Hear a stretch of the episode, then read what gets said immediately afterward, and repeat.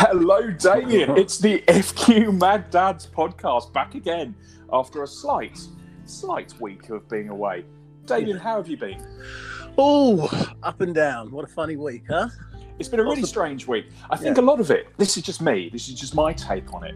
I feel it's just that re-entry anxiety and also kind of the re-entry out of this lockdown where work is suddenly kicking back in for some people. Mm-hmm. You know that feeling? Oh yeah. I think there seems to be a lot of tension, frustration, traffic. It's somewhat even trying to get back to some sort of normality. I think some people find it hard to communicate with people. They haven't communicated for a long time. Interacting with people has not been the same. So I think that was a good word that you used to get everyone back into the swing of interacting and workflow and energy levels. I totally feel that is the case, and the topic of this week's podcast I feel is quite apt, and that's dads and loneliness. And I feel, you tell me how you feel in a second, Damien, because you and I, we've both got three children, and I've found that my experience of being a father varied with each child, but certainly for the first child, I found that many other dads I've spoken to subsequently have said that the loneliness and the isolation can actually be quite crippling when you're first sort of launched into parenting, and I think that came from several sources. I mean, I felt distanced a little bit from my partner because she was navigating her new role, and I think there was this feeling of pressure to bond with the new baby. I also think that sometimes there's a bit of a selfish feeling of loss of the freedoms that we had before the children were born. Mm-hmm. Do you know what I mean? And also that feeling of slight separation from friends who may not have had children themselves. And I know, having had two more children, that as I've got older, I've spoken to friends that are younger than me that are going through their first time of being a dad. And, you know, I realised none of us are alone experiencing this, that, you know, your level of independence and freedom will inevitably change, and that's what I've been telling them. What was your kind of feeling, Damien, on the whole father thing?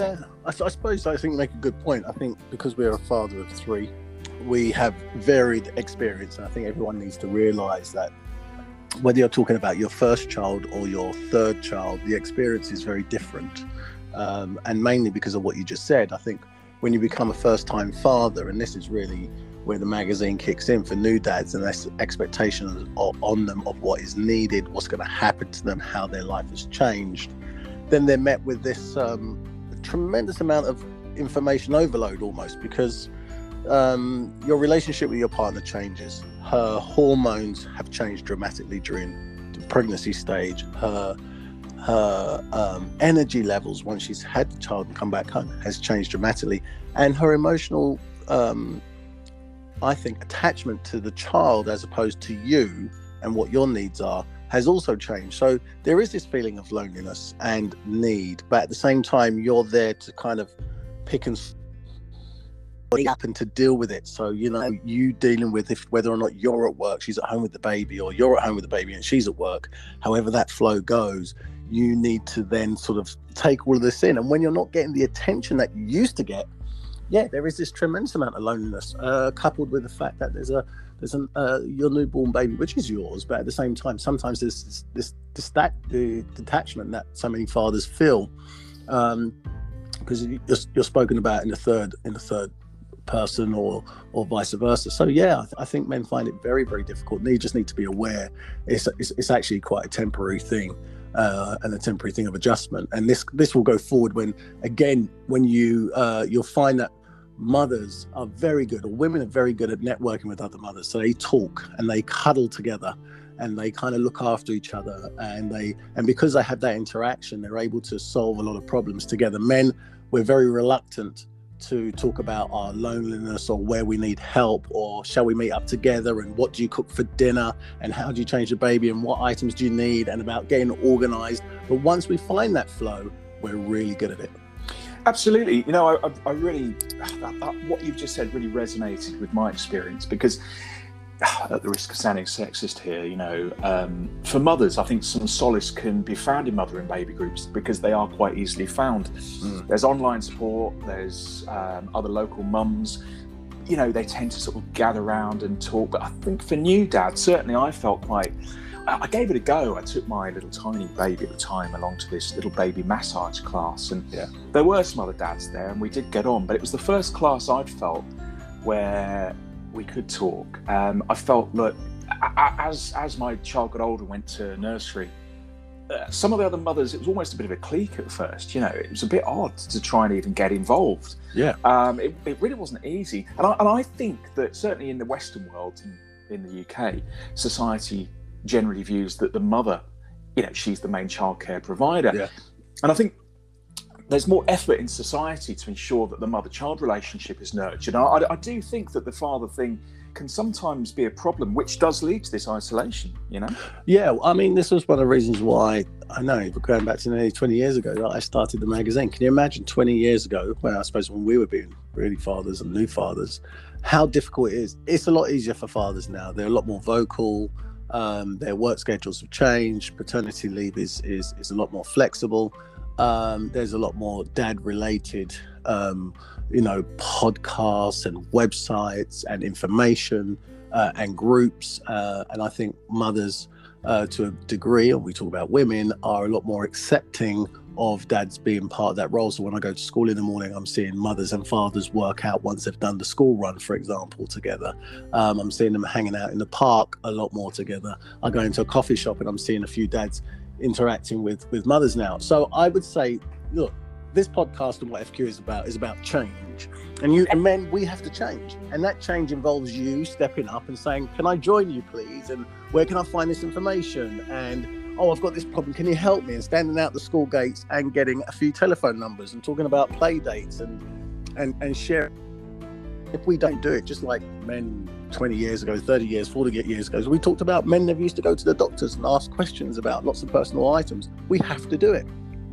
Whether or not it's your prostate, whether or not it's your eyes, or you're going grey, or you can't get it up. Whatever it is, you've got to ask the question. Absolutely, absolutely. And I think that we're all being more open about mental health because there is, I still think, a perception though that men in general are less emotional creatures, and therefore we don't always suffer the same sense of isolation as women when children come along, which I think is, you know, that couldn't be further from the truth. Absolutely. So, you know, at the end of the day, we have to speak to other dads. We have to try and speak to other parents. Doesn't matter whether they're the mum or the dad. But I do think that there is this feeling somehow that still, even at the school gates now, my kids are a lot older, still, I see all the mums chatting away, and I see all the dads standing on their own. Yeah.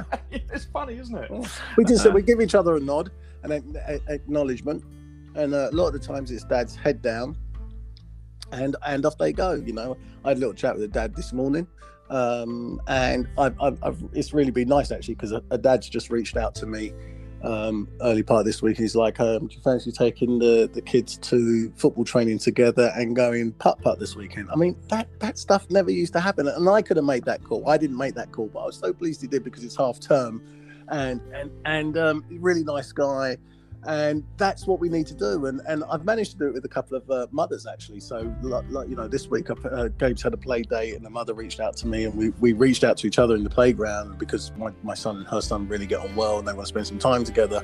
It worked well, and I've noticed that that's all you have to do, is to ask, you know, can I get your number? How about the kids getting together? Then that works out. They get together, you meet, then you have a little chat, and then you go, oh, we'll do it again, and then hopefully you do it again. Then maybe you'll share a couple of experiences. I think absolutely that's the case. I mean, I take my kids swimming, and there I find, you know, within sort of a neutral ground, it isn't school, it's not home, people are more likely to say, oh, do you fancy coming along swimming next week?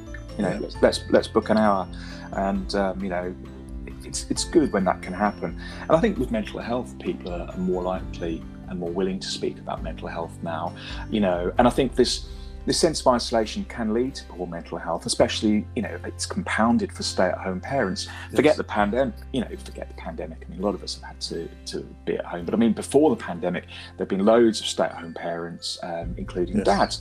You know, and long periods at home without any adult interaction is going to drive you stir crazy, isn't it? Yes, it is. And it's all about making, from what I hear, a plan. And the plan is, I mean, look, we all know that when you've got kids, the day goes really quickly. By the time you drop them off and you've made a few phone calls to the bank and to various different places that you need to organise your day and your admin, and you've tidied up and planned what you're going to cook for the evening and made the beds and done some washing, suddenly it's time to pick up the kids from school again. I mean, the day goes quick, and some people go, God, I wish I had time to have a chat.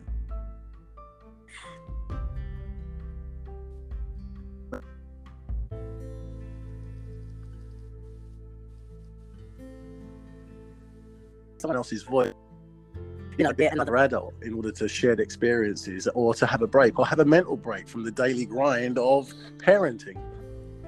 Yeah, and it is a job. It really is. And I think as a nation, we're often guilty of, you know, refusing offers of help out of politeness. So, you know, I think a lot of the time people's response is, oh, no, I'm fine. But if we don't ask, we don't get to know anything, do you? So that's it. I think that as dads, because you know what blokes are like, massive generalisation again. You know, yes. I'm always accused of never asking directions. You know, because I can find it myself. I don't need to ask. Same with the instructions when we're putting something together. Oh, there's the instructions. You know what? I've got an idea how this works. You know, 5 steps later, you're like, okay, let's rip it back down and get the instructions out.